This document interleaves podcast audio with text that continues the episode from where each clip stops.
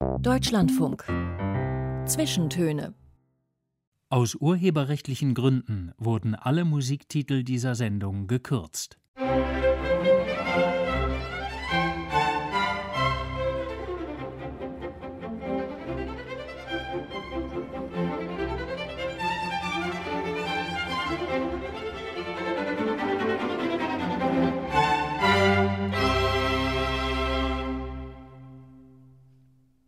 Herzlich willkommen zu dieser Ausgabe der Zwischentöne. Heute mit Marietta Schwarz und mein Gast ist die Staudengärtnerin und Gartengestalterin Fine Molz, die mit ihrem Mann am Rödelsee in der Nähe von Würzburg eine kleine, feine Staudengärtnerei betreibt.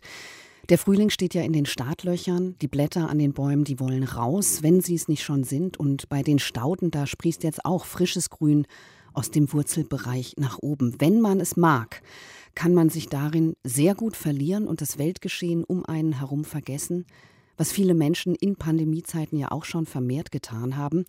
Der Garten ist allerdings nicht nur eskapistischer Fluchtpunkt, denn da holt uns die Realität auch immer mehr ein. Trockenheit, lange Dürrephasen, dann wieder Starkregenereignisse, heftige Stürme.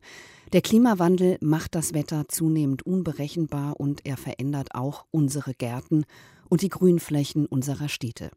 Von einigen liebgewonnenen Blumen und Bäumen müssen wir uns da wahrscheinlich verabschieden. Auch darüber werden wir in den kommenden anderthalb Stunden sprechen. Fine Molz, herzlich willkommen. Leider nicht direkt bei mir im Studio, sondern zugeschaltet aus Würzburg. Guten Tag. Ja, einen wunderschönen guten Tag. Ist der Frühling äh, bei Ihnen denn auch schon sichtbar im Anmarsch? Ist er, absolut. Also jeden Tag ein Zipfelchen mehr. Es ist gerade ganz herrlich. Man merkt es in jeder Faser, morgens mit Vogelgezwitscher aufzuwachen. Jeden Tag spitzt irgendwo eine kleine grüne Ecke mehr aus dem Boden. Die Knospen an den Gehölzen werden immer dicker oder heute sind schon die ersten aufgeplatzt mit Blüten. Und die ersten Farbkleckse, die Krokusse sind schon wieder verblüht. Also es geht jetzt so richtig, richtig los, ja. Mhm. Und ist es für Sie die schönste Jahreszeit? Also jede Jahreszeit hat ihre Vorteile, ihre ähm, großartigen Momente. Der Frühling für den Gärtner, der ist so ein bisschen zweischneidig. Absolut fantastisch ist diese Energie, die da jetzt kommt. Und doch, der, ich finde ihn großartig. Ich bin jeden Morgen gerade sehr, sehr glücklich aufzustehen, rauszugehen und dieses Erwachen von der Natur wieder zu merken. Man merkt, wie bei einem selber die Energien wieder plötzlich da sind, von denen vor drei Wochen noch keine Vorstellung war, dass sie überhaupt wieder mal zurückkommen könnten. Aber wir sind als Gärtner in dem Moment ewig gefordert. Also jeder könnte mehrere Hände haben und die vielfältigen Arbeiten, die jetzt über uns hereinpurzeln, die sind einfach nicht schaffbar. Aber es ist jeden Tag sieht man eben diesen Wachstum und der motiviert einen und deswegen hat man dann doch wieder, ja, kann man da immer gut weitermachen. Mhm. Gibt es denn überhaupt eine Jahreszeit, wo man durchatmen kann, wenn man so einen Gartenbaubetrieb hat? Also durchatmen sollte man immer können. Das ist, glaube ich, ganz wichtig, dass man sich auf jeden Fall, egal wie stressig es ist, man seine Ruhemomente hat und die finden wir auch immer wieder. Denn das Genießen und das Wahrnehmen und das Erfahren von allem ist irgendwie eigentlich das, das Wichtigste an dem Ganzen. Aber ich denke mal so Richtung Sommer, die warmen Sommerabende, wenn man dann mal zum Sitzen kommt, die Herbstzeit, in der man in den Farben und, und in Pflanzenmeeren schwelgen kann. Und natürlich im Winter normalerweise, wenn dann diese Ruhezeit ist. Ich komme mir immer vor, ein bisschen wie dieser Frederik, diese Maus, die über das Jahr die verschiedenen Dinge sammelt. Und im Winter hat man diese Ruhephase, in der man dann aus den Bildern und Eindrücken, die man über das Jahr gesammelt hat, schöpfen kann. Also Winter wahrscheinlich eher die ruhigste mhm. Phase. Ja, und die Bilder, die sind wahrscheinlich auch immer anders, ne? Jedes Jahr. Die Bilder sind immer anders, ja. Über die Jahreszeiten und ähm, über die Jahre selbstverständlich auch. Das entwickelt sich ja. Seit Mitte März haben Sie ja auch wieder mit dem Versandhandel begonnen. Was ist denn da momentan besonders beliebt bei den Kunden? Zeichnet sich das schon ab? Nein, das kann man so gar nicht sagen. Also der Versand da kommen ja von überall her die Bestellungen. Jeder hat seine eigenen Bedürfnisse. Manche suchen ganz gezielt Besonderheiten bei uns raus. Andere greifen auf vorkonzipierte Staudenpakete von uns zurück, wo eine kleine Komplettlösung für ein kleines Beet äh, möglich ist. Nee, es ist eigentlich alles dabei für jeden. Mhm. Und diese Babypflanzen, die Sie jetzt verkaufen, die haben Sie im Winter vorgezogen? Im beheizten es Gewächshaus oder wie geht das? Nein, nein. Also wir, wir haben eine Staudengärtnerei und in der, so wie wir unsere Gärtnerei führen, brauchen wir eigentlich fast keine Energie von außen. Unsere Pflanzen stehen zu 90 Prozent draußen im Freiland. Die sind abgehärtet. Ähm, Stauden sind Pflanzen, die ähm, mehrjährig sind. Die ziehen jedes Jahr ein, verschwinden sozusagen in der Erde. Alles, was oberirdisch ist, stirbt ab. Und jede Pflanze hat so ihre Eigenheit, ihr, ihr eigenes Überwinterungsorgan, in dem sie Energie speichert, mit der sie überwintert und dann im Frühjahr eben jetzt dann peu à peu wieder austreiben. Und unsere Pflanzen, die stehen draußen und ähm, sind gar keine Babypflanzen. Man sieht sie nur noch gerade hm. nicht. Sie sind in diesen braunen Töpfen drinnen. Es, es sieht gerade alles sehr, sehr erdig aus. Aber in ihnen steckt die geballte Kraft und wie gesagt, jeden Tag mehr mit entsprechenden Feuchtigkeit und Sonnenlicht wachsen diese Kerle heran und es ist unvorstellbar, aber Mitte August gibt es Kandidaten, die werden in diesen kleinen Neunertöpfchen bis zu zwei Meter hoch. Ja. Und die stecken da jetzt auch drinnen, aber man sieht sie nicht. Es sind keine Babypflanzen. Mhm. Äh, sie sind ja mit dieser Gärtnerei vor fünf Jahren, glaube ich, umgezogen aus dem Odenwald nach Unterfranken. Als ich bei Ihnen zu Besuch war, sah es jetzt nicht gerade wie ein erst fünf Jahre alter Garten aus. Auch wenn es jetzt noch nicht total äh, gesprießt hat. Aber ist das vielleicht auch so diese Qualität von Stauden, dass die relativ schnell so ein geschlossenes Bild herstellen, wenn man es richtig anstellt? Ganz genau. Das ist das große Geschenk mit den Stauden, dass man, wenn man weiß, was man für ein Bild am Ende haben möchte, sehr, sehr schnell zu einem sehr schönen Bild kommen kann. Die Gehölze, die brauchen wesentlich länger. Die geben natürlich dem Ganzen Rückgrat, aber das braucht Zeit und die kriegen sie auch. Das muss man vorher einfach mit einplanen. Aber mit den Stauden kann man wirklich sehr schnell zu einem sehr, sehr schönen Erfolgsergebnis kommen. Mhm. Jeder. Jeder. Ja, ja. Sie haben sich eben auch schon so ein bisschen gewehrt und ich glaube, als wir äh, uns bei Ihnen im Garten gesehen haben, auch so gegen diese Frage nach den Moden, also bestimmte Farben oder bestimmte Sorten. Also wenn ich mal an meine Kindheit, so in den 70er, 80er Jahren zurückdenke, da gab es zumindest im Garten meiner Eltern jetzt nicht sowas wie Gräser und Fahne. Mhm. Das ist schon etwas, was so eine etwas nicht ganz neue, aber sage ich mal, eine Entwicklung vielleicht so der letzten zwei, drei Jahrzehnte ist, oder? Ja, das kann man bestimmt so sagen. Also Gräser, denke ich, waren schon, schon immer so mit dabei. Ich habe auch, als ich mit dem Gärtnern angefangen habe, nicht wirklich einen Bezug zu Gräsern gehabt. Die mussten halt auch mal mit rein, aber ich habe nicht so den Sinn für die Schönheit von ihnen gesehen oder den, den, den Zweck der Verwendung jetzt kann ich mir Beete ohne Gräser so gut wie fast gar nicht mehr vorstellen. Die haben ihre ganz besondere Eigenheit, die lassen einen einerseits die Jahreszeiten auch ganz deutlich spüren. Sie sind sehr, sehr lange da und man kann einfach ein sehr, sehr schönes Grundlayer in diese Pflanzungen reinlegen. Und es gibt ein unglaublich natürlichen, natürliches Bild mit den Gräsern. Mhm. Und wie, wie kann man die Jahreszeiten bei den Gräsern sehen? Was meinen Sie da? Naja, sie treiben jetzt aus, einfach grasig, frisch, grün, voller Energie. Und es gibt dann einige, die schon im, dann entweder anfangen zu blühen und jetzt auch schon blühen mit den ersten Frühlingszwiebeln, wunderschöne Bilder abgeben, Kopfgräser zum Beispiel. Und später gibt es Gräser, die einfach wunderschöne Blattzeichnungen oder Blattfärbungen schon haben und mit der Wärme und in den Herbst hinein sich dann komplett verfärben und dann nochmal ein unglaubliches Schauspiel abliefern. Jetzt über den Winter hinweg hat man, jeder, der mit der Bahn unterwegs ist oder sowas, im Gegenlicht diese grasigen Strukturen, die sind ohne Licht, sind sie fahl, aber sobald die Sonne reinleuchtet, strahlen die und leuchten die und sind eben den ganzen Herbst durch und auch lange in den Winter rein sind die einfach unglaubliche Lichtfänger. Mhm. Und das ist ganz toll, damit zu spielen auch. Ja, schönes Bild, so habe ich das noch nie gesehen. Dass so ein Gras auch Licht fängt und abgibt dann auch wieder. Genau, ja. Das machen die ganz intensiv.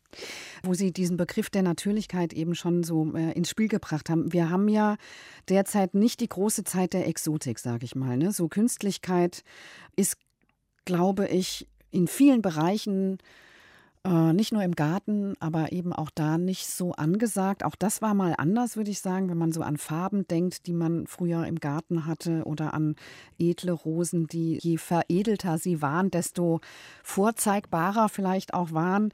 Insgesamt versucht man ja dann doch eher so der Natur und der Wildnis näher zu kommen im Garten, ne? oder sagen wir mal so im Staudengarten. Mhm, also ich denke mal, es gibt alles, wie es heutzutage alle Moden gibt. Jeder macht das nach seiner Manier und nach seinem Geschmack. Aber definitiv ist das gerade ein großer, nicht nur Trend, sondern das ist der Zeitgeist auf jeden Fall. Das hat sich die letzten 15, 20 Jahre sehr, sehr stark dahin entwickelt, ja. Man arbeitet viel mit dem Hintergrundwissen von natürlichen Pflanzenbildern, von Vegetationen, die man irgendwo gesehen hat und versucht, diese Bilder umzusetzen und auch diese Pflanzengemeinschaften, die Pflanzen so zusammenzusetzen, dass sie so funktionieren wie eine normale Vegetation. Wie viel Quadratmeter haben Sie? Es ist ein knapper Hektar. Ein Hektar. Und Sie haben das ja so verquickt mit einer Gartengestaltung auch. Ne? Also es ist eine Gärtnerei.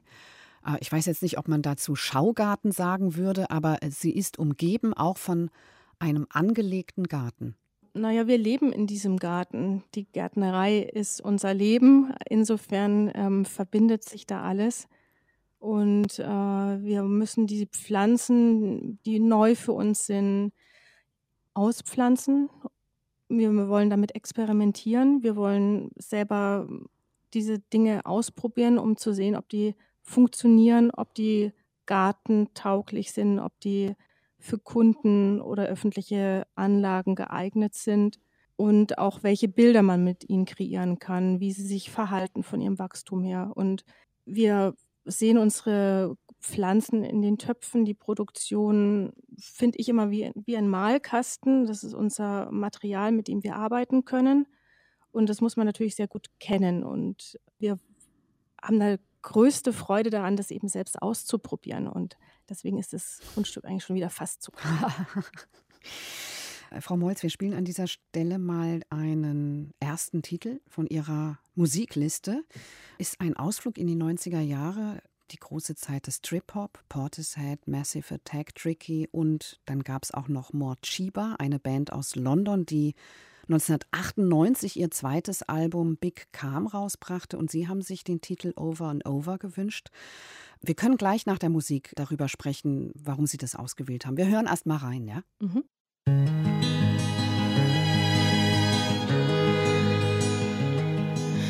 Waking to these sounds again, I wonder how I'll sleep.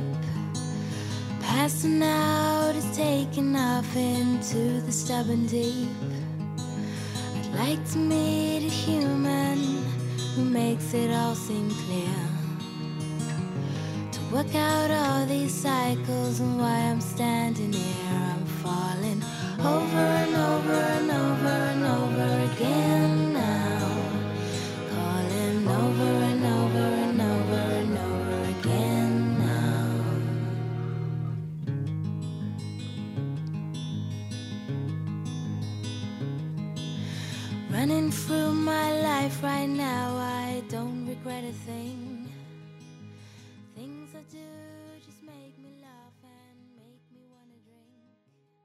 Mochiba Over and Over aus dem Album Big Calm und gewünscht hat sich das Fine Molz, Staudengärtnerin aus Franken, heute zu Gast in den Zwischentönen.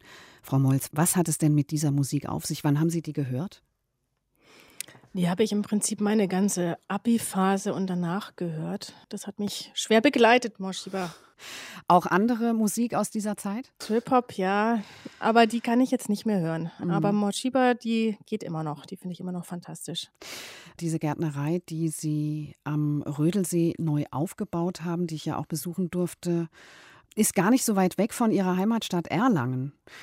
Für Sie war es aber jetzt auch nicht von Anfang an klar, dass Sie diesen Beruf erlernen, oder? Hm, nee, das hatte ich eigentlich gar nicht im Kopf. Das kam recht spontan eigentlich, dass ich Staudengärtnerin geworden bin. Ich habe mich zwar schon immer war es normal, mit Pflanzen umgeben zu sein in unserem Garten zu Hause bei meinen Eltern. Der war sehr geprägt von Stauden, vielen Rosen.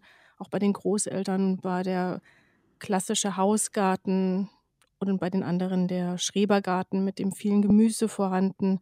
Also ich bin schon immer damit so umgeben gewesen. Ich habe auch mit 14, glaube ich, zum ersten Mal in Nachbarort in der Gärtnerei, in der Staudengärtnerei gejobbt. Aber es war jetzt nicht so, dass ich jetzt dachte, das wird mein Beruf. Ich hatte tatsächlich eine Schulfreundin, für die war das in der sechsten, siebten Klasse sonnenklar. Sie wird Staudengärtnerin. Wow, das, wirklich? Ja, ich fand das total abgedreht, dass man da so festgelegt schon sein kann. Hat nee, sie es äh, gemacht? Ist es geworden, ja, aber mhm. sie hat einen sehr steinigen Weg komischerweise in der Beziehung hingelegt. Mhm. Ich bin da dann viel direkter durchgestartet. Durchgeglitten. Ja. ja. Um nochmal auf diesen elterlichen Garten zurückzukommen, glauben Sie, dass das Sie geprägt hat? Also als Kind ist man ja nicht unbedingt so empfänglich für, ich sag mal, besondere Rosen. Sie haben zwar gerade das Gegenbeispiel von Ihrer Schulfreundin erzählt, aber ja, das ist ja doch eigentlich so, man hat das um sich herum, aber man nimmt es vielleicht gar nicht so bewusst wahr. Nein, man nimmt es überhaupt nicht bewusst wahr. Ich habe mich damit gerne beschäftigt, Blumensträuße gemacht und solche Geschichten, aber ich hätte da jetzt nie drüber nachgedacht, in die Richtung was beruflich zu machen. Man merkt seine Prägungen, kann man ja auch erst im Nachhinein beurteilen, sagen, das war jetzt irgendwie ein Auslöser. Ich würde sagen, bei mir war das ein Konglomerat verschiedener Dinge. Wir sind eigentlich immer in den Urlaub mit dem Booten unterwegs gewesen, mit Kajaks. Mein Papa ist ein Kajakfahrer und sind da quer durch Südeuropa gekommen im Lauf meiner Jugend. Auch später dann alleine mit ihm auf schwereren Wildbächen unterwegs auf Korsika oder in den Alpen. Und diese Natureindrücke zusammen, die merke ich jetzt, wenn ich mit den Pflanzen arbeite, dass die mich nachhaltig geprägt haben, dass ich davon Pflanzenbilder in mir trage oder auch Ideen kriege, wenn ich die Pflanzen sehe, warum sie so sind, wie sie sind, weil ich den Standort, ihre Naturräume kennenlernen durfte. Mhm. Und das würde ich sagen, das hat insgesamt mich geprägt. Mhm. Also Bilder von Landschaften, ja? Nicht Bilder von historischen Gärten.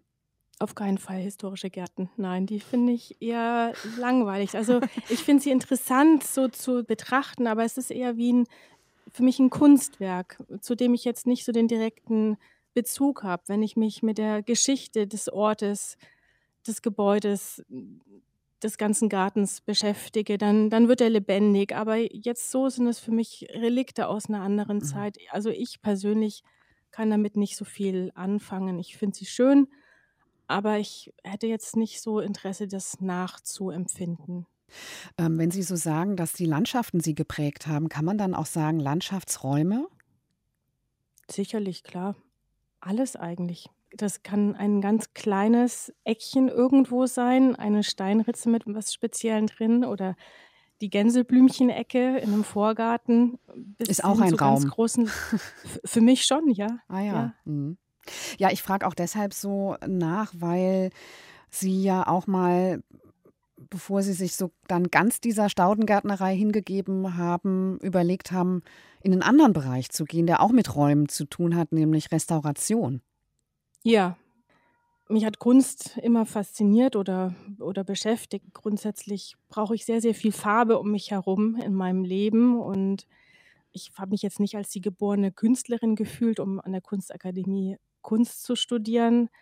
Das fand ich zu vermessen und ich hatte auch immer das Gefühl, ich möchte auf jeden Fall mit beiden Füßen auf dem Boden stehen können und sicher mich selbst versorgen können. Deswegen war ich da auch nicht cool genug, um irgendwie einfach in die Kunst zu gehen. und äh, fand Restauration wahnsinnig spannend, auch dieses Handwerkliche. Aber zu der Zeit konnte man da nicht einfach reinschnuppern und sich auf sechs Jahre Ausbildung festzulegen. Das war mir dann zu verpflichtend. Da war ich dann nicht sicher, ob das dann wirklich das ist, wo ich hm. hin will. Mhm. Ja, das Handwerkliche ist ja auch das, hm, was Sie jetzt eben ganz stark betreiben. Aber es gab ja auch noch so ein Studium, das Sie auf Ihre Ausbildung draufgesetzt haben. Was war der Beweggrund? Das ist ja sozusagen das Akademische, ist ja dann nochmal wirklich hm, was ganz anderes. Also wollten Sie mittelfristig weg aus der Praxis? Nein, der, der Kreis, der hat sich irgendwie zweimal gedreht. Im Prinzip hatte ich nach meinem Abitur eine bisschen Reisephase und war eben auch noch mal in Neuseeland gewesen und habe mich losgelöst von alten Dingen, Freundschaften oder alten Liebesbeziehungen und den Kopf frei bekommen und gesucht, wo ich hin möchte. Und dabei ist eigentlich der Wunsch ganz klar geworden, dass ich mit der Natur künstlerisch arbeiten will und dachte, ich gehe in die Landschaftsarchitektur. Und zu der damaligen Zeit benötigte man für die Diplomstudiengänge noch Vorpraktika. Und so bin ich wieder in der Staudengärtnerei ähm, von meinen ähm, Ferienjobs gelandet und habe mich beim Arbeiten dermaßen in diese Stauden verliebt, die da im Sommer vor sich hingeblüht haben und jeden Tag aufs Neue dachte ich mir, das kann überhaupt nicht sein, ob ich jetzt da irgendwie krank bin oder so, aber es war wirklich immer dieses Verliebtsein-Gefühl, wenn man wieder was Neues entdeckt hatte. Und irgendwann dachte ich mir, wieso soll ich mich jetzt eigentlich in so einen Hörsaal reinsetzen? Was will ich da eigentlich? Eigentlich will ich viel, viel mehr über diese wunderbaren Geschöpfe kennenlernen. Und dann hatte ich das große, große Glück, dass mein damaliger Chef mir dann einen Ausbildungsplatz ermöglicht hat. Der war eigentlich schon voll. Und so bin ich da eben in den in die Staudengärtnerei reingerutscht und bin danach dann meinem damaligen Freund gefolgt in eine Baumschule, der dort gearbeitet hat, habe da dann mitgemacht. Fand es auch super spannend, weil ich dachte, es gibt ja nicht nur die Stauden, aber vor allem. Und habe mich noch mit den Gehölzen, die hatten viele Rosen beschäftigt. Aber der Job dort war für mich körperlich zu anstrengend. Ich habe leider eine sehr nachhaltige, schlimme Entzündung in meinem meinem Daumengelenk bekommen und die Ärzte haben mir abgeraten oder gesagt, ich kann eigentlich gar nicht mehr gärtnern. Und dann saß ich da und dachte mir, jetzt, jetzt sitze ich da ziemlich verloren mit all meinem gärtnerischen Wissen und habe mich daran erinnert, dass ich ja mal diese Architektur auch interessant fand.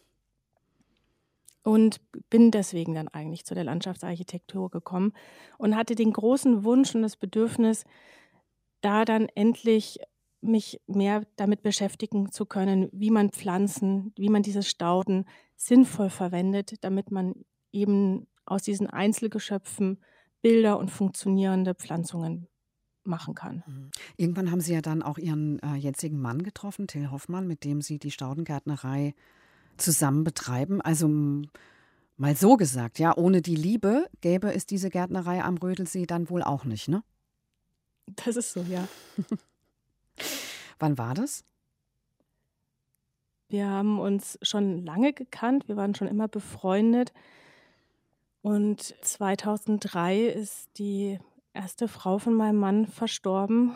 Und ich war im Prinzip so Kondolenzbesuchen dort, bin dann geblieben, immer öfter zum Pflegen der Kleingärtnerei, die da schon gegründet war. Die Kerstin hatte eine Staudengärtnerei im Odenwald angefangen, neben ihren drei kleinen Kindern zu der Zeit als Nebenerwerb. Sie war auch Staudengärtnerin und diese kleine Gärtnerei stand eben verwaist auch da. Und mein Mann, der war der Head Gardener zu der Zeit in Weinheim im Schau- und Sichtungsgarten Hermannshof und hat im Nebenerwerb in der Gärtnerei gearbeitet.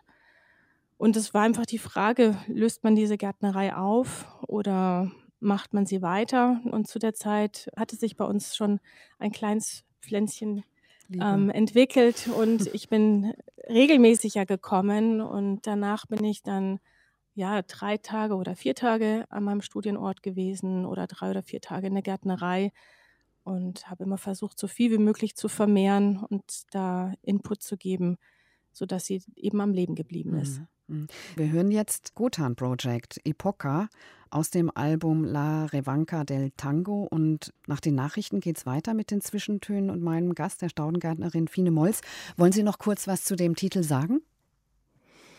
Nun Gott, diese Musik, die gehört einfach zu unserem Beziehungsanfang. Ich habe ähm, einen Mann mit drei Kindern oder drei Kinder geerbt und natürlich ist da diese Musik genau die richtige. Die kam auch zu der Zeit in, in mein Leben und sie, dieses Hin und Her, lässt man sich darauf ein, ähm, wird man jetzt Architektin, geht man irgendwie ins Ausland, macht man Objektplanung oder werde ich wieder Staudengärtnerin? Das wusste ich gar nicht, ob ich das geringschätzig fand zu der Zeit. Aber ähm, ich habe mich für die Liebe, die Stauden und das Leben entschieden und das ist der perfekte Weg.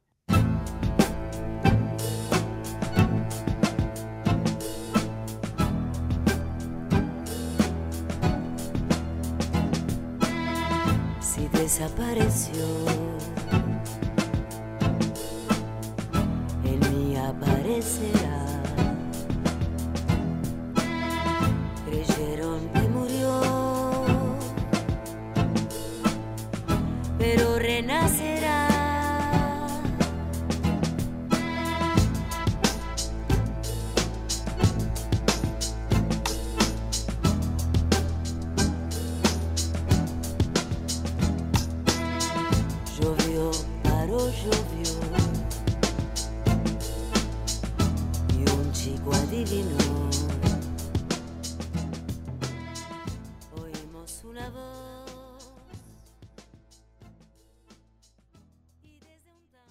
Und nochmal herzlich willkommen zu den Zwischentönen zum zweiten Teil. Ich bin Marietta Schwarz und zu Gast ist heute Fine Molz, Staudengärtnerin und Landschaftsplanerin.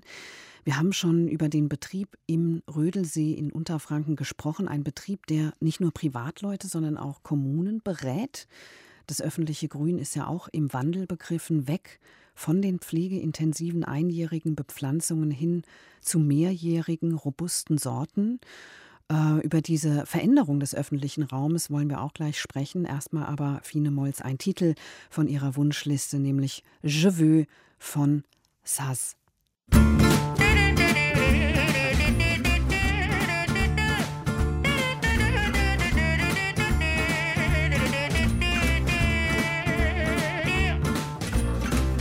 Donnez-moi une suite au Ritz, je n'en veux pas des bijoux de chez Chanel, je n'en veux pas j'en ferai quoi? Offrez-moi du personnel, j'en ferai quoi? Un manoir à Neuchâtel, ce n'est pas pour moi. Offrez-moi la tour Eiffel, j'en ferai quoi?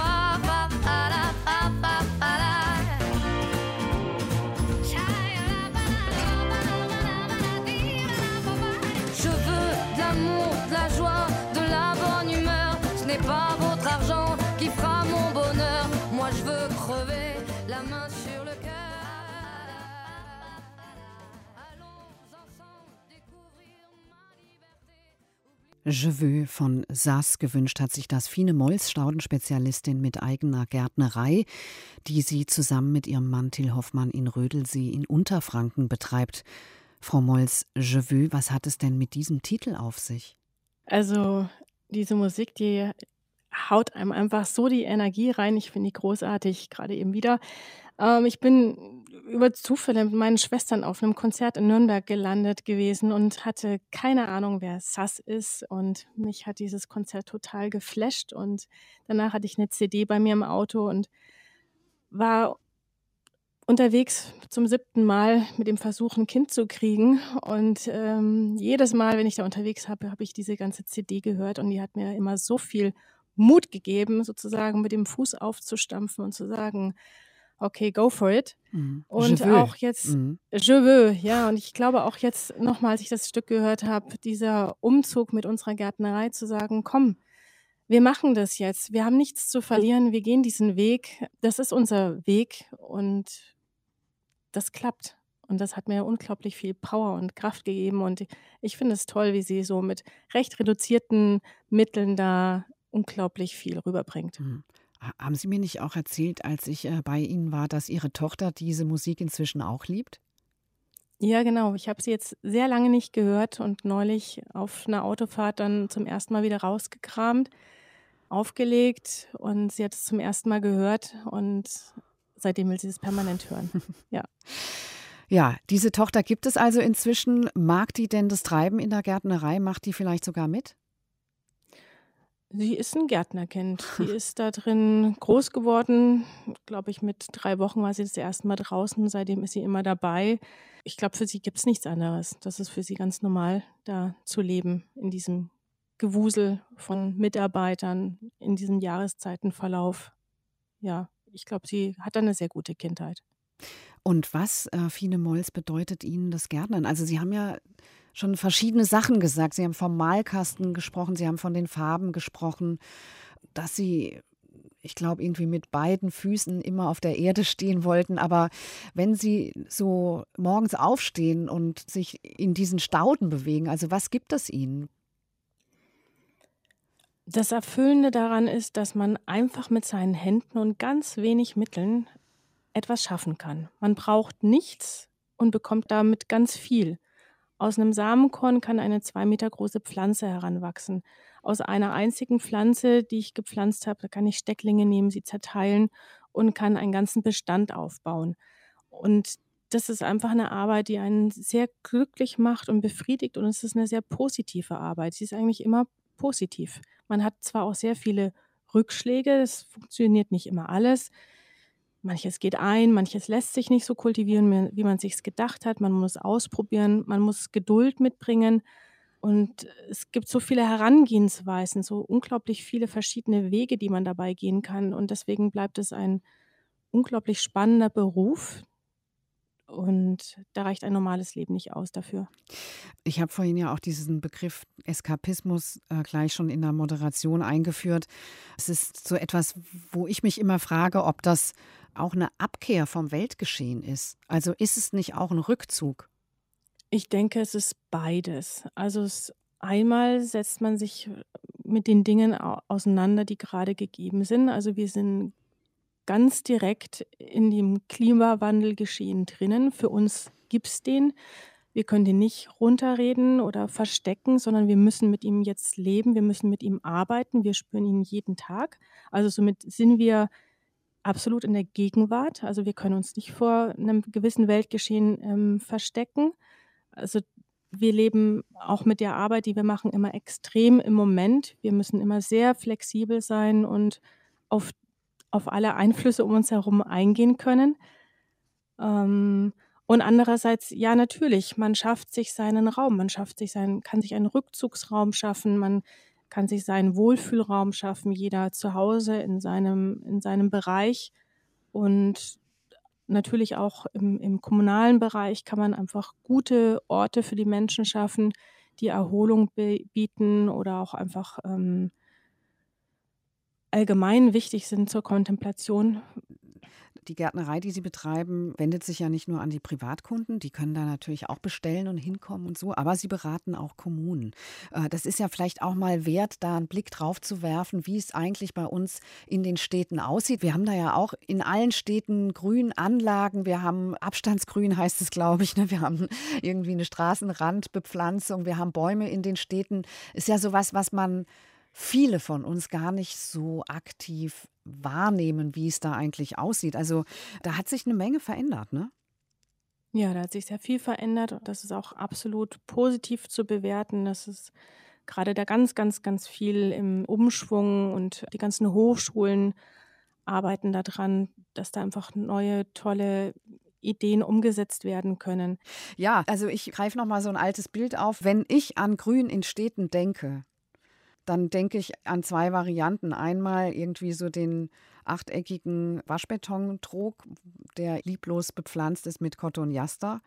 Und dann gibt es aber auch diese wahnsinnig, oder gab es, diese wahnsinnig aufwendigen Bepflanzungen, zum Beispiel von einem Verkehrskreisel mit so Einjährigen, also mit so Begonien oder Petunien oder sowas.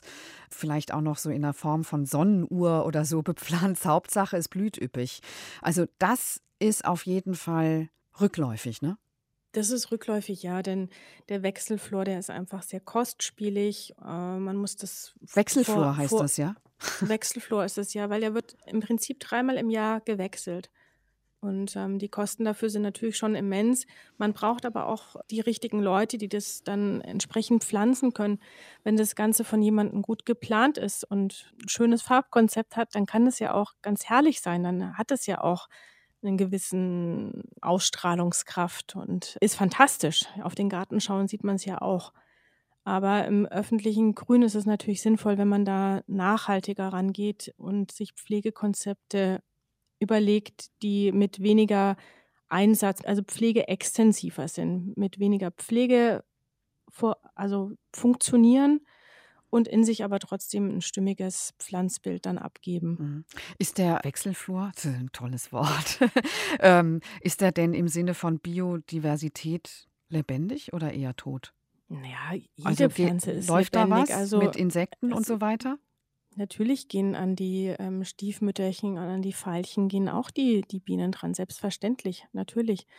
Und unter Umständen blüht in dem Moment da sogar viel, viel mehr und die Bienen können da viel mehr von haben, als wenn ich da jetzt zum Beispiel eine Wildstaudenpflanzung habe, die zu dem Zeitpunkt halt noch gar nicht blüht. Ja, stimmt. Ja. Das ist ja sozusagen das Phänomen, dass dann monatelang diese Blumen wirklich durchblühen, ne? Ganz genau. Also ein Schwarz-Weiß-Denken in der Beziehung finde ich immer sehr anstrengend. Ich finde, alles hat so seine Berechtigung. Der Cordionaster, über den muss man streiten, aber sogar der hat manchmal vielleicht seine Berechtigung. Hat ja auch gut funktioniert, also sonst würden die ja nicht heute noch drin sitzen.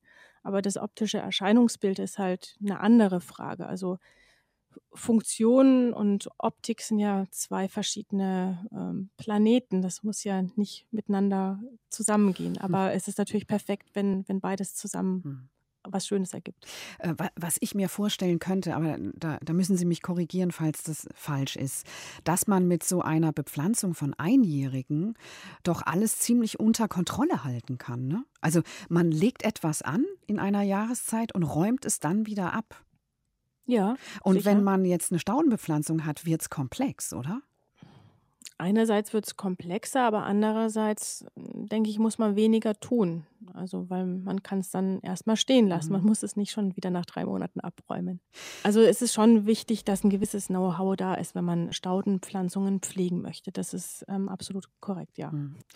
Der Klimawandel macht den Städten auch zu schaffen. Viele Fachleute sagen, dass wir zum Beispiel künftig Bäume, die klassischerweise in unseren Städten stehen, also so Stadtbäume, dass wir die ersetzen müssen durch andere, die weniger Wasser verbrauchen. Wie sieht denn das in den Beeten aus? Ist das auch der Fall? Also es ist so, Pflanzen, die Wasser verbrauchen, die geben auch Wasser wieder ab. Deswegen weiß ich nicht mit den Bäumen, ich bin kein Wissenschaftler, aber ich denke, dass so viel Bäume wie möglich nötig sind in unseren Städten und so viel Grünschneisen wie möglich sinnvoll sind. Jede Rasen geben Feuchtigkeit ab. Jeder Grashalm gibt normalerweise wieder Feuchtigkeit ab, wenn er selber welche bekommt. Insofern denke ich, ist jeder Baum unbedingt erhaltenswert, der gesund ist in den Städten, weil er da eine großartige Aufgabe leistet und viel mehr für Transpiration sorgt als alles andere. Und Staudenpflanzungen können da auch dazu beitragen, zumindest kleinräumig natürlich dann da die Umgebung positiv zu beeinflussen. Aber diese Pflanzungen in den Bereichen werden meistens dahingehend ähm, optimiert, dass man natürlich Pflanzen verwendet, die mit sehr trockenen Standorten klarkommen, die dann auch wenig Wasser brauchen. Die haben dann meistens auch eine mineralische Mulchschicht obendrauf, die dann nochmal die Verdunstung zurückhält, denen die Pflanzen ein bisschen mehr Kapazität gibt, das Wasser zu halten. Also die geben nicht sehr viel Feuchtigkeit ab, dann auch diese Trockenpflanzungen. Hm. Man braucht ja auch mehr Grünflächen dann eigentlich künftig in den Städten. Ne? Man braucht mehr Versickerungsflächen. Die Nachfrage nach den Pflanzen ist, ist sowieso immens. Also natürlich, es gibt Fassadenbegrünungen, in denen auch sehr viele Stauden drinnen sitzen. Es gibt da wirklich ganz fantastische Techniken, die erfunden werden, was man machen kann, um in den Städten da Pflanzen zum Wachsen zu bringen. Aber es ist auch wirklich mit sehr viel Technik verbunden und mit Wissen verbunden. Und vor allen Dingen muss es Menschen geben, die sich dafür interessieren und die sich mit den Pflanzen auskennen, die das dann pflegen können. Also es wird viel, viel geplant, sehr gut geplant. Aber wenn die Pflege dafür nicht da ist, dann geht es leider oftmals schief. Und eine große Schwierigkeit bei uns ist einfach, dass da die Töpfe auch gerade im öffentlichen Bereich getrennt sind. Also es wird für Planung Geld ausgegeben, es wird für die Umsetzung wird Geld ausgegeben und für die Pflege, das wird dann an irgendwie fachfremde Firmen vergeben. Das fällt in der Regel vollkommen hinten runter und damit hat dann einfach eine gute Pflanzung keine Chance, weil diese Pflege, die ist genauso wichtig wie das ganze vorher gedachte Konzept auch. Also da mangelt es. Bemerken Sie den Klimawandel denn auch in Ihrem eigenen Garten und in der Gärtnerei? Ja, gerade ganz massiv. Also wir haben jetzt seit Wochen, gab es einmal jetzt im März einen Regen von acht Litern. Das ist überhaupt nichts. Also wir sind sowas vom im Minimum mit dem Regen. Also wir müssen unsere noch nicht ausgetriebenen Töpfe schon gießen jetzt schon ein paar Mal mit dem Schlauch. Die Tulpen, die aus der Erde rauskommen, die sind gerade ganz mager und mini kleine Köpfchen drauf. Ich hoffe, da wird man dieses Jahr überhaupt eine Blüte sehen können. Und wir haben Frost, also der Spätfrost, der Winter hat sich verändert. Es gibt nicht mehr diesen klassischen Winter im Januar oder Ende Dezember, Januar. Oftmals wird es dann im Februar kälter und wir haben jetzt den März bis auf eine Nacht, glaube ich, jede Nacht Minusgrade gehabt und müssen immer unsere Pflanzen schützen. Das ist Klimawandel bei uns schon, ja. Mhm. Und dann die trockenen Sommer eben auch. Also die Trockenheit ist ein großes Thema einfach, ne? Trockenheit und zusätzlich noch Wind. Also der Wind, der hat auch, so wie das die Leute aus dem Ort sagen, die letzten Jahre extrem zugenommen und wir leben in einer permanenten Windschneise bei uns ja.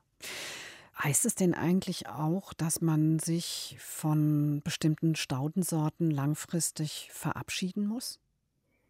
Weil die einfach hier nicht mehr gut wachsen? Also wir für uns an unserem Standort werden wahrscheinlich manche Pflanzen loslassen, aber dieser Klimawandel, der äh, findet ja sehr regional statt, also ausgeprägt regional verändern sich da kleinräumig die Zustände was bei uns der, der Phlox vielleicht nicht mehr so gut funktioniert, weil er mehr Feuchtigkeit braucht und ihm die Strahlung bei uns zu stark ist, so kann er doch in einer anderen Region, vielleicht im Allgäu, immer noch wunderbar wachsen und da seine Aufgabe erfüllen. Ich denke, man kann sich jetzt nicht grundsätzlich von Pflanzen verabschieden. Jeder muss das vor Ort, regional mit dem Standort herausfinden, was bei ihm passt und in welchem Bereich man jetzt zu Hause ist und dann findet da schon ein Wandel statt. Aber bereitet Ihnen das auch Abschiedsschmerz?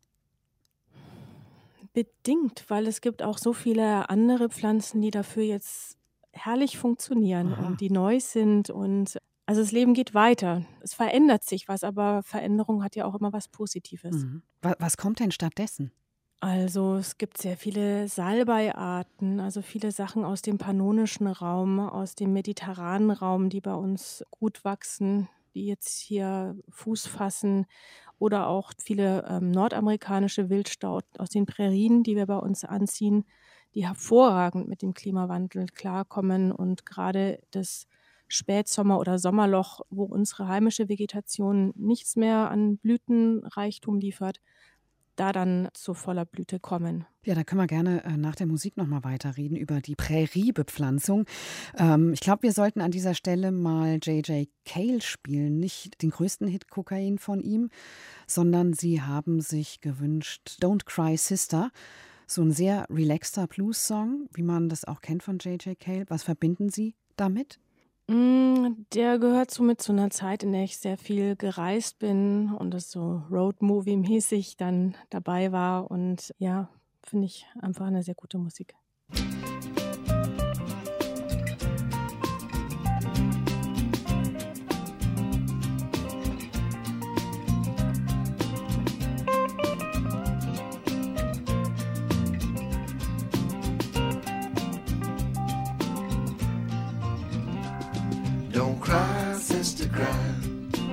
Alright in the morning. Don't cry, sister, cry. Everything will be just fine. Don't cry, sister, cry. It'll be alright. I tell you no lie. Don't cry, sister, cry. Don't do it, don't do it. When old man trouble knock on your door. Don't need no key, just once more. You turn your life misery,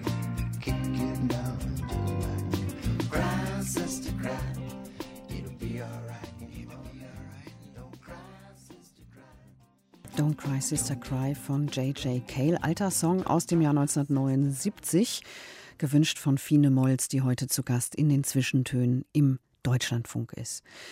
Dieser Begriff Präriestauden, der ist gerade schon gefallen. Was ist denn das eigentlich genau? Prärie ist einfach der Begriff für Wiese. Also sind viele nordamerikanische Wildstauden, die vor allen Dingen im kontinentalen Klima dort wachsen, sind ähm, Stauden, die an extreme Trockenheit angepasst sind und sehr gut bei uns hier funktionieren.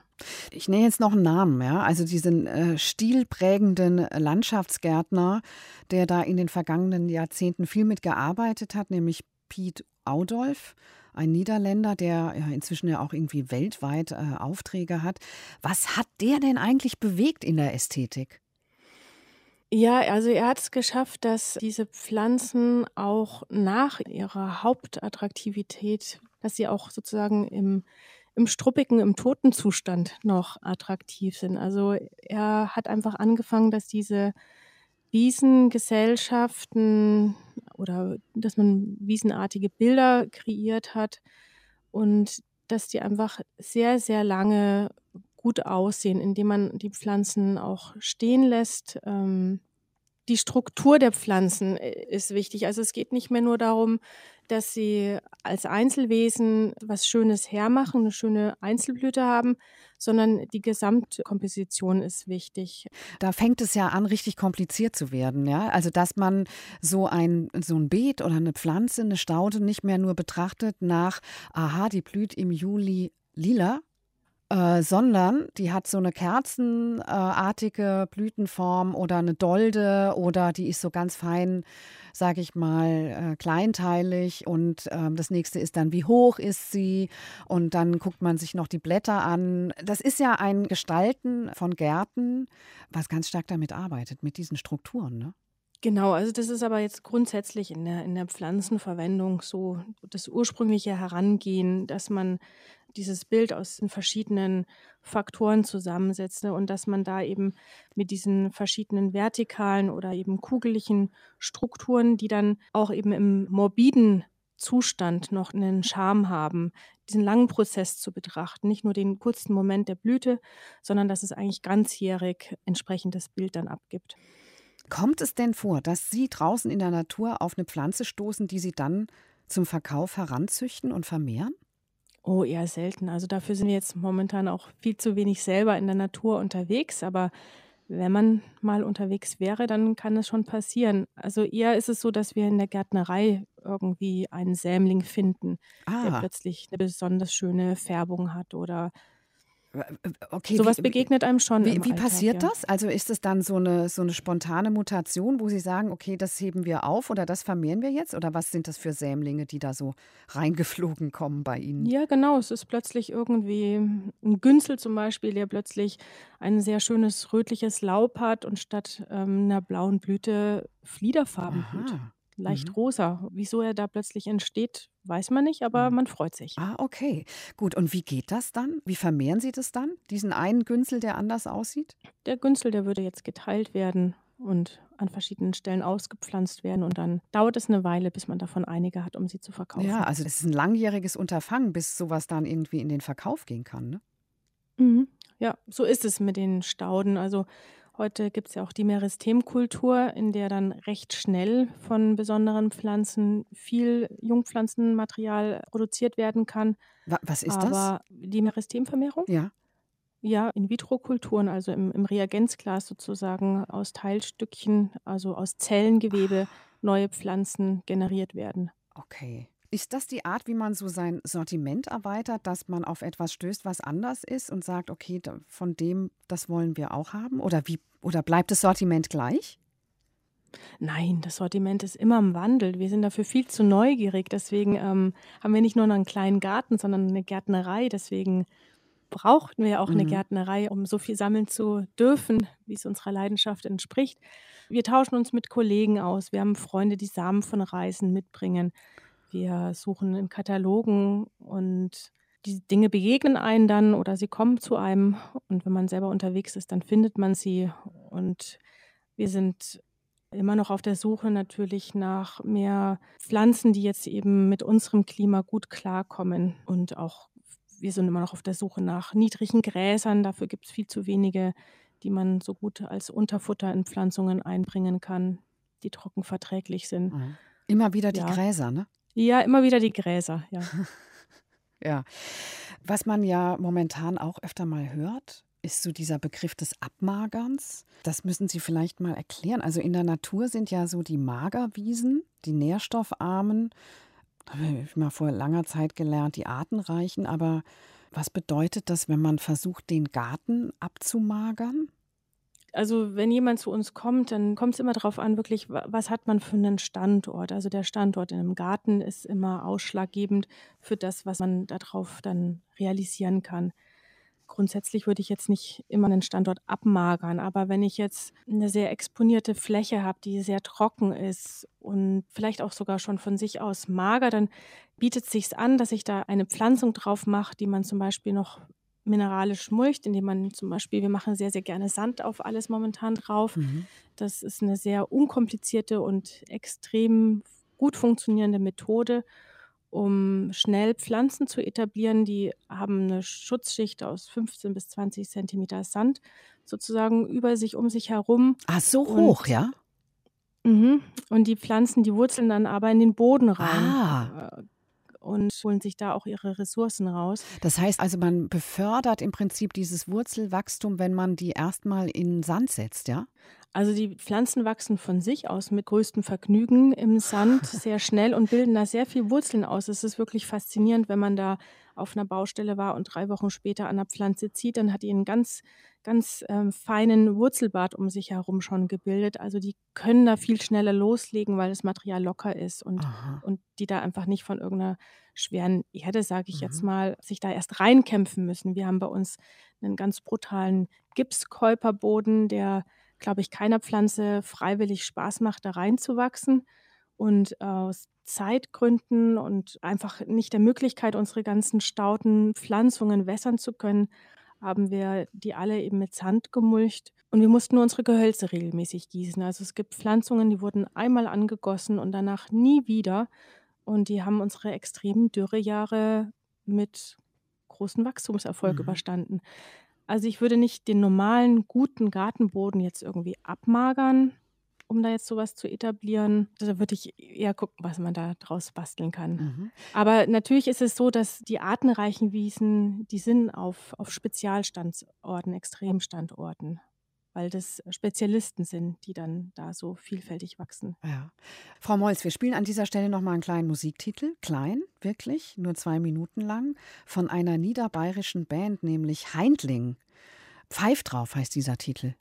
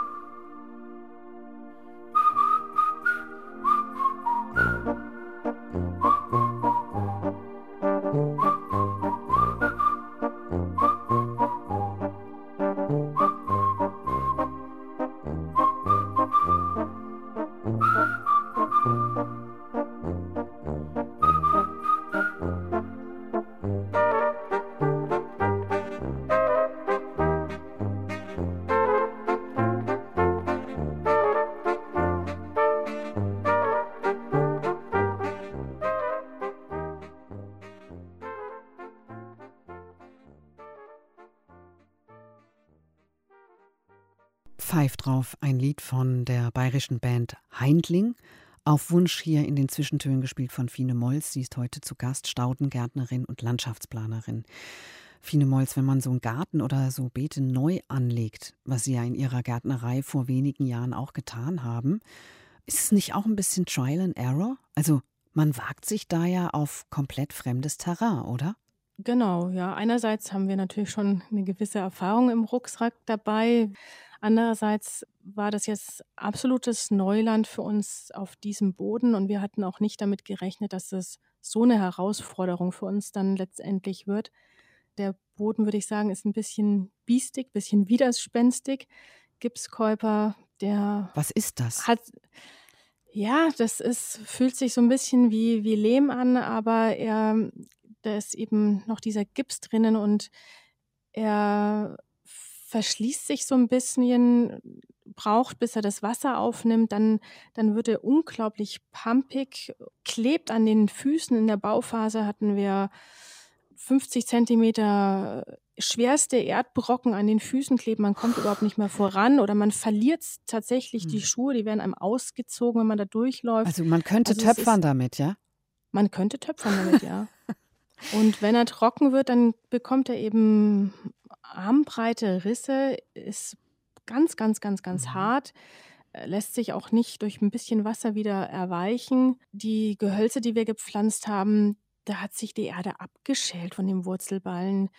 Was Es macht man denn mit sowas? Also ich meine, lässt man einen Boden so, wie er ist, tut dann, wie Sie es eben beschrieben haben, Sand drauf? Oder versucht man langfristig einen Boden zu verändern? Naja, wenn man, wenn man Gemüse anbaut, dann verändert man definitiv seinen Boden. Natürlich ist es schön, wenn man den Boden schön macht, wenn er geschmeidig wird und, und es ein, ein Fest ist, da mit seinen Händen reinzugehen und man einfach die Samen reinlegt und das Ganze fruchtbar sprießt und wächst. Aber man kann nicht auf einem Hektar, den man so mal eben nebenbei noch bewirtschaften möchte, den ganzen Boden noch umändern. Da fehlt dann auch Oberboden, Mutterboden und dergleichen mehr. Wir mussten einfach mit dem, was wir hatten, auch klarkommen und dann ist es halt auch ein Experiment. Aber die Stauden sind dafür bestens geeignet. Die haben super mitgemacht. Wie gehen Sie denn da überhaupt vor? Also wenn man so eine leere Fläche vor sich hat, dann hat man natürlich irgendwie so ästhetische Vorstellungen. Aber wie erkennt man denn, wenn man neu ist an einem Ort, was der Standort will? Hm. Einerseits hat man vielleicht seine eigenen Wünsche, was man sich vorstellt, was man, was man da gerne sehen würde. Andererseits eben die Standortbedingungen. Und aus dem zusammenspeist sich das dann, was dann am Ende rauskommt eigentlich. Ja, Man kann das Ganze ja auch wissenschaftlich angehen. Wenn man sich so auf Ihrer Internetseite durchklickt, stößt man auch auf Verwendungskategorien. Klar, also nicht alles wächst überall. Und dann schaut man auch, was wann wie blüht. Aber Sie unterscheiden, und Sie haben diesen Begriff vorher schon mal erwähnt, nach Strategietypen. Also da wurde es dann für mich kompliziert zu verstehen, um welche Strategien geht es denn da? Ja, das klingt vielleicht kompliziert, aber also es ist für jeden, der sich mit Pflanzen ein bisschen intensiver auseinandersetzt oder auch damit dann fachlich oder handwerklich arbeitet, denke ich, ein ganz, ganz tolles Hilfsmittel, um sich noch tiefer oder besser mit dem Verhalten der Pflanzen beschäftigen zu können und dann auch zu verstehen, warum Dinge funktionieren und warum manche Dinge nie funktionieren werden. Also es hilft einem dann eben Fehler auch zu vermeiden. Jetzt so für den gewöhnlichen Menschen klingt es, glaube ich, schon ein bisschen verrückt irgendwie alles. Aber Ja, auch verrückt über Pflanzen, das Verhalten der Pflanzen überhaupt zu sprechen. Ne? Das ja, ist ja auch schon mal fremd. ja, aber es ist auf jeden Fall so, dass die Pflanzen eben in Beziehungen zueinander stehen. Also ganz einfach ist, ich habe jetzt ein Töpfchen, in dem wir unsere Pflanze kultivieren und da wächst nebenbei ein ganz frecher Löwenzahn, ein Unkraut. Und dieser Löwenzahn, der nimmt jetzt irgendeiner ganz hübschen, süßen, zarten Pflanze einfach den Platz weg. Der macht jetzt ganz frech, kommt er gerade aktuell mit seinen Blättern raus und legt diese Blätter über den zarten Austrieb von meinem kleinen zarten Pflänzchen und er drückt die, nimmt ihr ein bisschen Luft, aber vor allen Dingen geht er auch in den Topf rein, er nimmt ihr dort die Feuchtigkeit, breitet sich aus und das ist Konkurrenz. Also diese Unkrautpflanze in meiner Topfkultur ist Konkurrenz zu der Pflanze, die ich eigentlich, die da an die Nährstoffe, die da drin sind, an die Feuchtigkeit und auch an den Platz, den die in dem Topf hat, haben könnte. Mhm. Und das Gleiche passiert eben draußen in den Pflanzungen und in der Natur sowieso.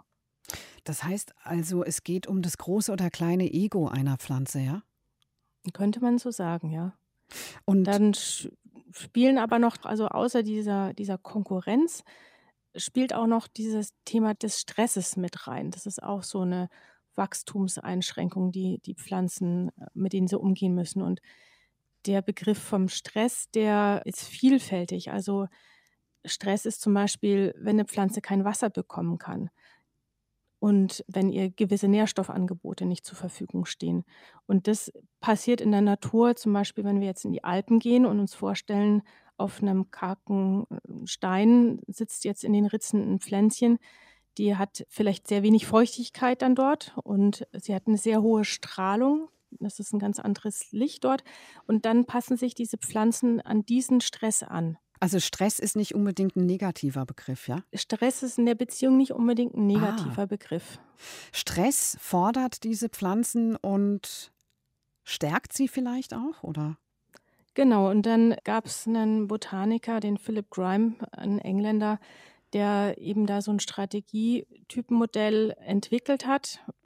Und damit kann man besser das ökologische Verhalten der Pflanzen verstehen. Und man hat herausgefunden, dass es eben konkurrenzstarke Pflanzen gibt, die sich einfach behaupten. Die brauchen eine gewisse Zeit, bis sie an ihrem Platz angekommen sind. Und wenn sie da sind, dann sind sie aber ganz stark. Mhm. Dann sind sie auch langlebig und dann lassen sie sich nicht verdrängen. Und es gibt eben andere, diese Stresstoleranten, die sind angepasst an ihren ganz speziell, oder man nennt sie auch Spezialisten, an ihren ganz speziellen Standort. Die kommen eben auf den sozusagen für uns so schlechteren Standorten vor. Die Polsterpflanzen zum Beispiel, die mhm. jetzt im Frühjahr alle blühen werden, Polsterfloxe oder sowas. Die Polsterthymiane, die kommen eben eher aus diesen stressigen Standortverhältnissen und die sind dem dann aber eben angepasst und die brauchen ein bisschen länger, bis sie sich etabliert haben. Und dann sind sie aber auch da sehr langlebig. Mhm. Äh, und was ist denn jetzt bei dem Ganzen die Rolle des Gärtners oder der Gärtnerin? Also ähm, sollte der Gärtner dann vielleicht sogar auch ein bisschen Stress ausüben, um irgendwas zu erreichen? Oder kombiniert der Gärtner dann bei diesen Strategie Typen mit dem, ich sage jetzt nochmal, mit dem großen Ego? Also sollte man da dann auch noch ein anderes großes Ego daneben pflanzen, damit die sich gegenseitig irgendwie in Zaum halten? Oder was macht man da dann? Mhm. Das ist eben die große Spielwiese und das ist eben das, das absolut Begeisternde eigentlich an dieser Thematik. Und genau damit kann man jetzt eben spielen. Man hat die ähm, Pflanzen, die, die Dauerspieler sind, die das Grundgerüst in der, in der Pflanzung geben, diese konkurrenzstarken zum eben, die einfach auch lange im Winter oftmals noch ein gutes Bild abgeben. Und man hat kurzlebigere, die man dazwischen einstreut, die hatte ich jetzt noch nicht erwähnt, das sind die Störungstoleranten, ah ja, die, Störung die gehören auch noch dazu. Ja. Mhm. Das sind sozusagen die, die, die, die schnellen kleinen Flitzer. Das sind die Sommerblumen, die wir jetzt aussehen. Das sind diese Sommerblumenwiesen, die wir jetzt aussehen, die rasch aus einem Samenkorn aufwachsen, die dann tausende von Blütchen entwickeln, die uns den ganzen Sommer über dann Freude bereiten, die aber dabei auch ihre ganze Energie verpfeffern und Samen bilden, um dann wieder zu sterben, zu verschwinden. Aber die hinterlassen dann ganz viel Samen und da haben die ihre Kraft rein investiert. Und diese Mischung, man kann dann eben in diese langsam entwickelten, großen, prächtigen Pflanzen, kann man vereinzelt ein paar von diesen kurzlebigen einstreuen, die sozusagen für die Anfangsjahre das farbige Bild abgeben. Dann werden die aber verdrängt, vielleicht an den Rand, wo noch ein bisschen mehr Luft ist und Licht. Die brauchen viel Licht. Und dann werden die eben durch die anderen ersetzt und aufgefüllt. Und dieses Wissen in diese Pflanzungen reinzubringen, ist das eine. Und das andere ist, dass man auch gleichzeitig aber noch die Pflege mit bedenkt dabei. Man weiß, dass diese konkurrenzstarken Pflanzen wollen wenig gestört werden. Die werden vielleicht einmal im Jahr runtergemäht, werden vielleicht auch nochmal gedüngt. Und dann wachsen die auf und sind damit zufrieden. Und allein durch die Pflegeplanung äh, entwickle ich eigentlich so eine Pflanzung, wie die dann werden soll. Mhm. Es gibt ja inzwischen auch diesen Arbeitskreis Pflanzenverwendung, wo sich so Experten darum kümmern, schon so geeignete Mischungen, auch da sind wir dann wieder beim öffentlichen Grün, zu entwickeln. Ne? Mhm. Also ja. der, das ist dann sozusagen der Arbeitskreis, der all das vordenkt, was Sie gerade in Ansätzen erwähnt haben, ja? Genau, da, da vereint sich im Prinzip alles. Da wird alles Wissen zusammengegeben und da sind eben diese Mischpflanzungen die letzten Jahre entstanden, die jetzt sehr, sehr viel ja in den öffentlichen Bereichen oder auch von Privatleuten verwendet werden, die einfach mit diesem Wissen auch wahnsinnig gut funktionieren. Mhm, das heißt, das könnte man sich als Privatgärtner dann irgendwo auch mal runterladen, so eine Liste und anfangen, damit zu arbeiten, ja? Ja, das machen auch viele und das, das funktioniert auch. Das ist eben eine gute Mischung aus diesen ganzen verschiedenen Kombinationen und es gibt verschiedene Bilder, verschiedene Farben und das kann jeder eigentlich umsetzen, ja. Mhm. Wie gehen Sie beide, Ihr Mann und Sie, denn bei so einer Planung vor? Also wahrscheinlich greifen Sie ja dann nicht nach so einer üblichen Mischung. Wenn Sie da vor Ort sind und gefragt werden, was können wir tun? Wie, was passiert dann? Also meistens hat man dann einfach Bilder im Kopf. Ähm, durch, durch das Gespräch und die Wünsche, die Farben zum Beispiel oder wie ich schon gerade vorhin meinte, die, die Architektur, den Ort ergeben sich eigentlich die Bilder. Man hat vielleicht eine alte Obstbäume noch im Garten stehen und dann sieht man natürlich da irgendwie eine Margaritenwiese mit Salbei drinnen. Oder jemand will unbedingt Rosen haben, dann, dann entsteht da natürlich ein viel romantischeres Bild im Kopf gleich mit der weißen Holzfassade oder das ist wirklich ganz situativ abhängig. Mhm. Und was haben Sie beide da momentan für Vorlieben? Das wechselt sich ja ich bin irgendwie gerade tatsächlich bei vielen unserer heimischen Wildpflanzen, die Küchenschelle, die äh, ist jetzt gerade bei uns aufgeblüht und ich finde die so großartig. Die blüht jetzt erstmal mit ihren dicken, fetten, üppigen Glocken und kommt da um, um sich herum ist alles noch karg und, und struppelig vom Winter. Und danach, wenn die verblüht ist, kriegt die unglaublich schöne Samenstände, die bis zum Frost hin dann bleiben und dann auch wieder zusammen mit anderen Dingen da das Licht drin fangen in ihren feinen Haaren. Und solche ganz einfachen Sachen, die entdeckt man immer wieder neu und die sind dann toll für den Moment. Frau Molz, wir hören noch ein bisschen Musik. Äh, und zwar Johann Sebastian Bach, die Bardinerie aus der Orchestersuite Nummer 2 in H-Moll. Es spielen Lucy Horsch und die Academy of Ancient Music. Thank you.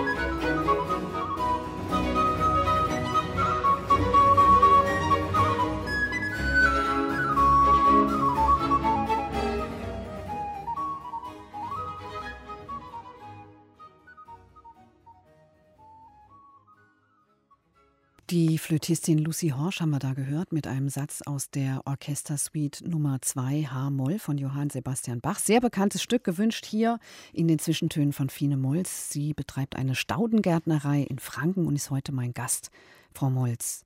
Die Querflöte war ja auch mal Ihr Instrument früher, ne? Genau, wobei das jetzt ja eine Blockflöte war. Ja. Ja, ich habe auch erstmal mit Blockflöten angefangen und ähm, dann bin ich ziemlich spät erst mit 14 auf die Querflöte gekommen, die immer mein großes, großes Wunschinstrument war. Und dann hat die mich auch total gefesselt und ich habe sehr, sehr intensiv und mit viel, viel Leidenschaft diese Flöte gespielt, ja. Mhm. Und machen Sie das heute auch noch? Nein, leider nicht mehr.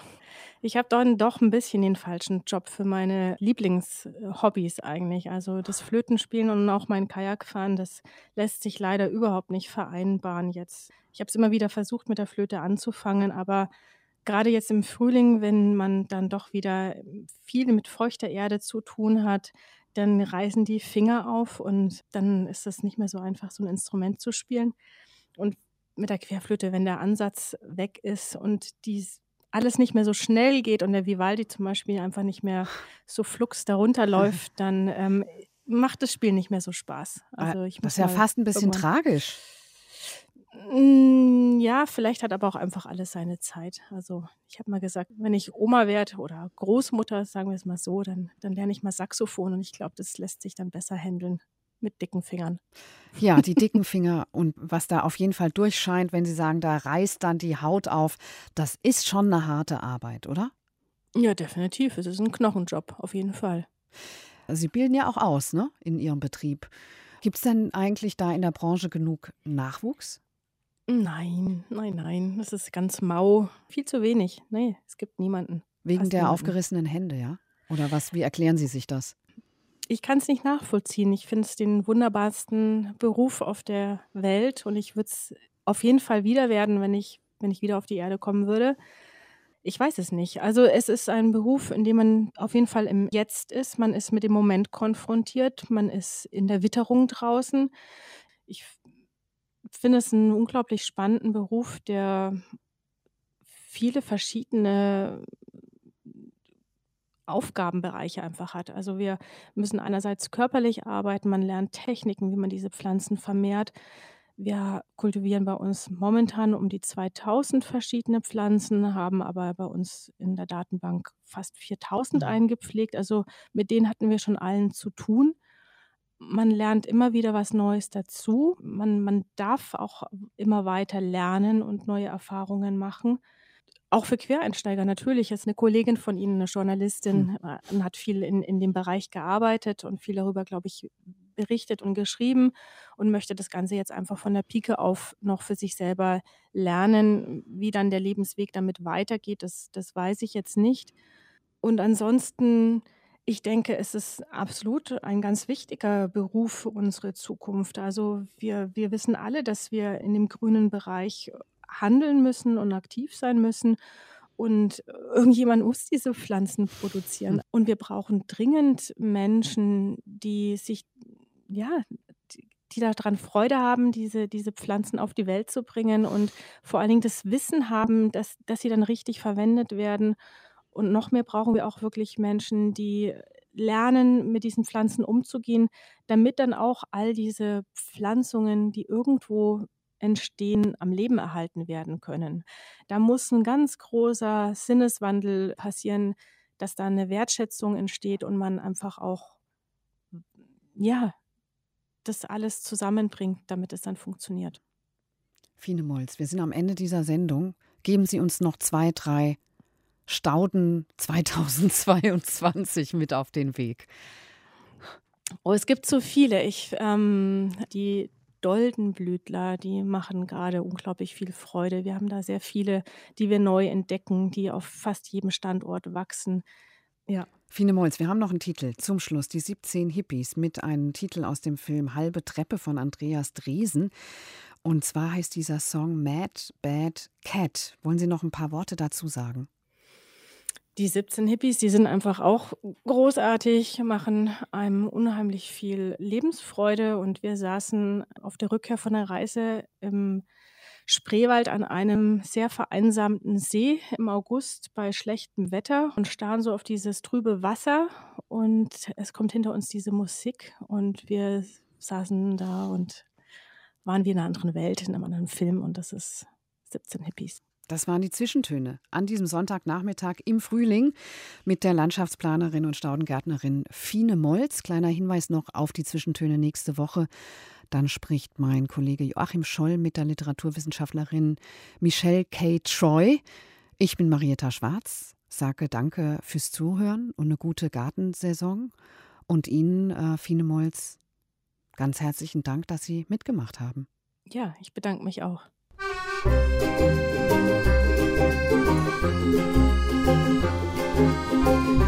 you.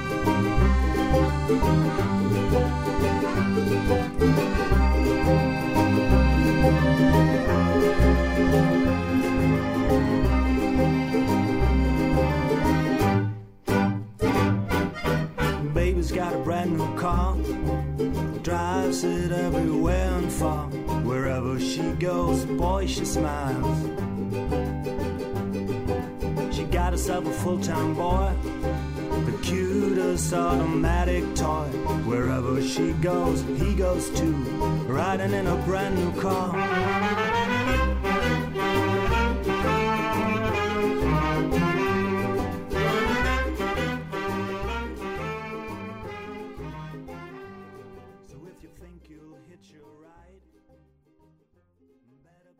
Aus urheberrechtlichen Gründen wurden alle Musiktitel dieser Sendung gekürzt.